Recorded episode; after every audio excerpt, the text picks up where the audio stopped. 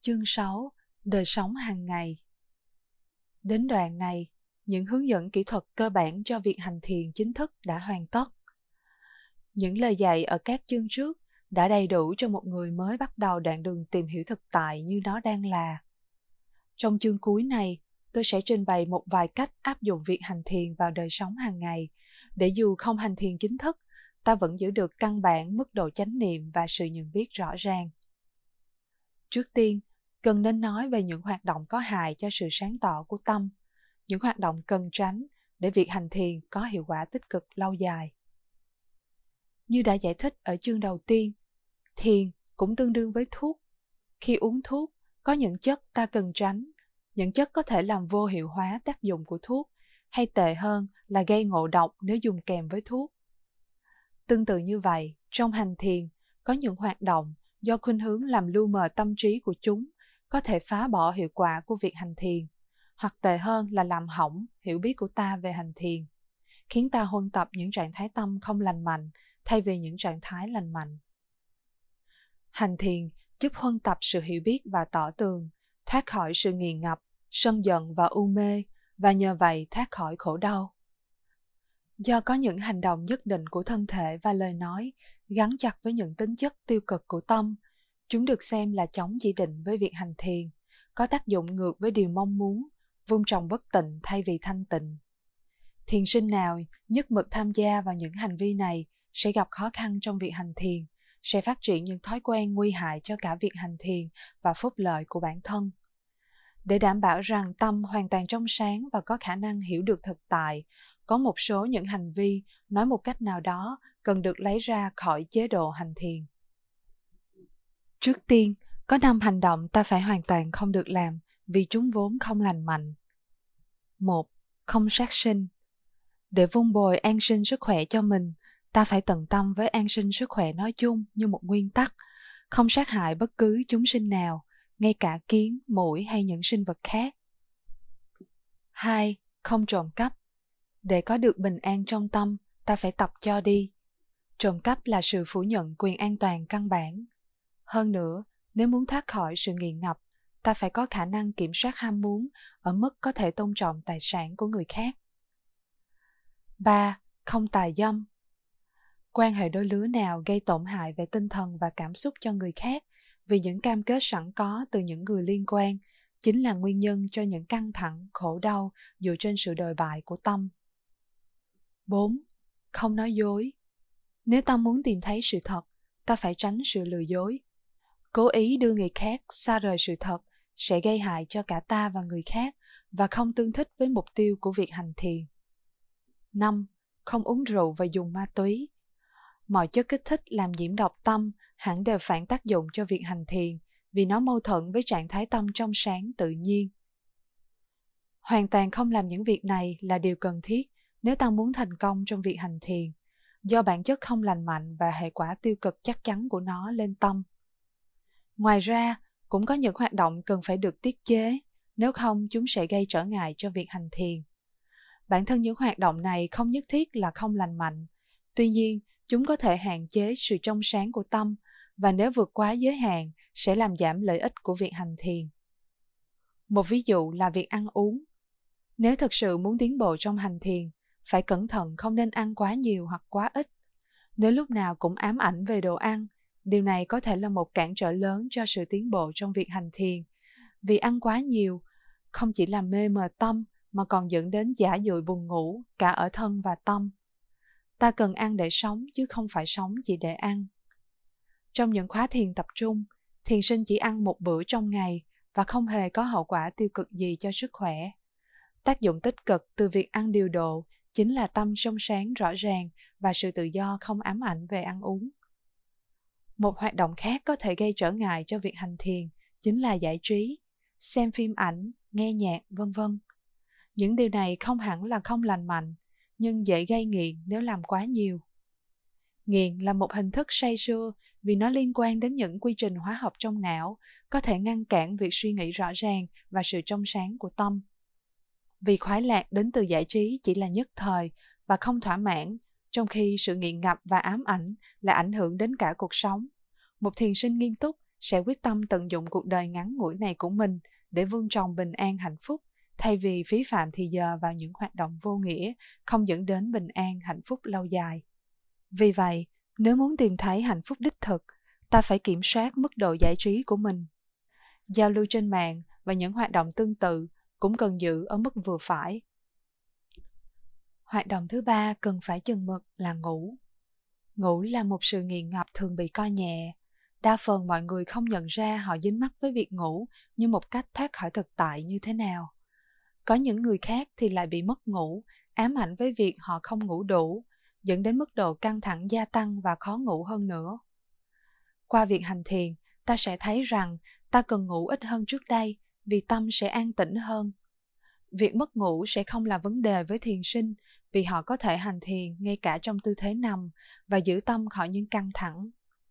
Những người bị khó ngủ nên tập quan sát bụng phòng xẹp, niệm phòng xẹp cả đêm nếu cần thiết. Ngay cả khi không ngủ được, dù điều này hơi khó xảy ra với tâm an tĩnh khi hành thiền, họ vẫn thấy được nghỉ ngơi như thể đã ngủ say suốt đêm. Cuối cùng cần phải nói rằng, để thực sự gặt hái kết quả trong việc hành thiền thiền sinh ít nhất cần bỏ chút thời gian sống hoàn toàn độc thân, thanh sạch. Không chỉ riêng việc tránh tà dâm mà thôi, vì tất cả mọi hoạt động tình dục đều gây mê đắm và sẽ là chướng ngại cho việc đạt được tâm bình an trong sáng. Một khi đã gạt bỏ được những hoạt động gây trở ngại cho sự sáng tỏ của tâm, ta có thể bắt đầu đưa sự nhận biết trong hành thiền vào đời sống hàng ngày có hai cách để có thể hành thiền trên kinh nghiệm bình thường và chúng nên được thực hành cùng nhau như sau. Phương pháp thứ nhất là tập trung sự chú ý vào thân vì nó là mặt dễ nhìn thấy nhất của kinh nghiệm. Như trong lúc thiền chính thức, thân luôn có sẵn đó để quan sát và vì vậy được xem như một phương tiện thuận lợi để có chánh niệm trong đời sống hàng ngày. Nhìn chung, thân luôn ở trong bốn tư thế, đi, đứng, ngồi, nằm nên ta có thể dùng các tư thế như một đối tượng thiền để tạo ra sự sáng tỏ trong tâm. Ví dụ, khi đi, ta có thể niệm đi đi đi đi, hoặc trái, phải trái, phải khi di chuyển từng bước chân. Khi đứng yên, ta có thể tập trung vào vị trí đứng và niệm đứng đứng. Khi ngồi ngồi ngồi và khi nằm nằm nằm bằng cách này, ta có thể phát triển chánh niệm ở mọi thời điểm, ngay cả khi không đang thiền chính thức. Thêm nữa, ta có thể áp dụng cùng kỹ thuật cho mọi cử động nhỏ của thân. Ví dụ, khi cúi người hoặc duỗi tay chân, ta có thể niệm cúi hay duỗi. Khi cử động tay chân, cử động. Khi xoay xoay, vân vân. Với cách này, mọi hoạt động đều trở thành hành thiền. Khi đánh răng, chải khi nhai và nuốt thức ăn, nhai nhai, nuốt nuốt, vân vân.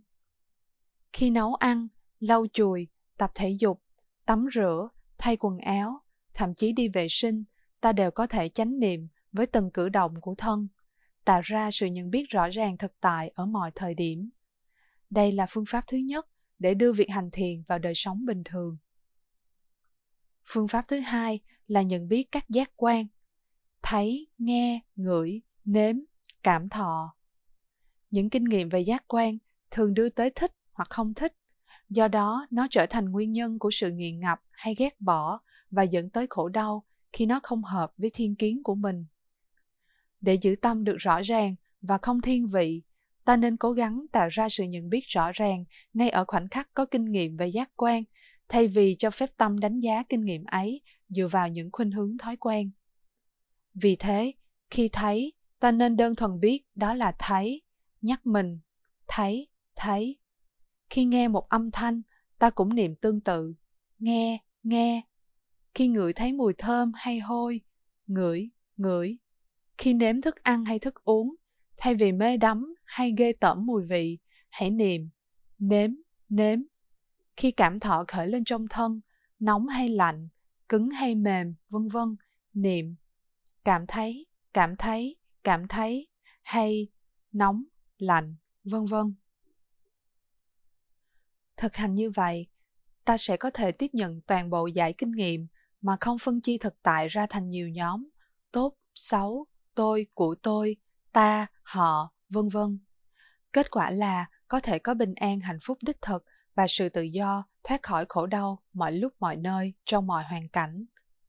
Một khi đã hiểu được bản chất của thực tại, tâm sẽ ngừng phản ứng với các đối tượng của giác quan ngoài những gì chúng thực sự là và được giải phóng khỏi những mê đắm nghiện ngập hay ghét bỏ. Giống như một con chim bay lượn tự do, không còn mảy may nhu cầu phải bám víu vào một cành cây.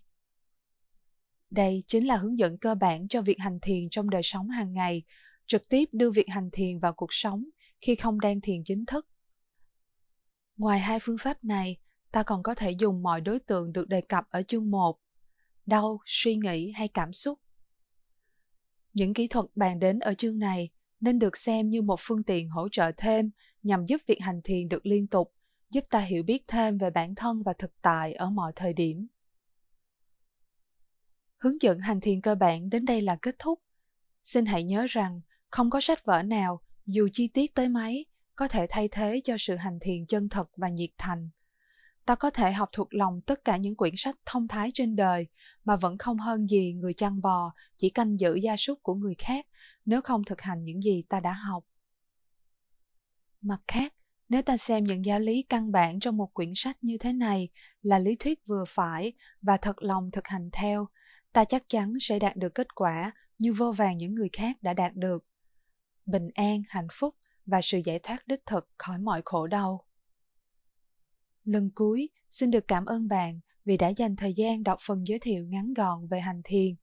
Và lần nữa, tôi thành tâm mong sự giảng giải nhập môn này sẽ mang đến cho bạn và tất cả những chúng sinh liên đới đến bạn sự bình an, hạnh phúc và giải thoát đích thực khỏi mọi khổ đau.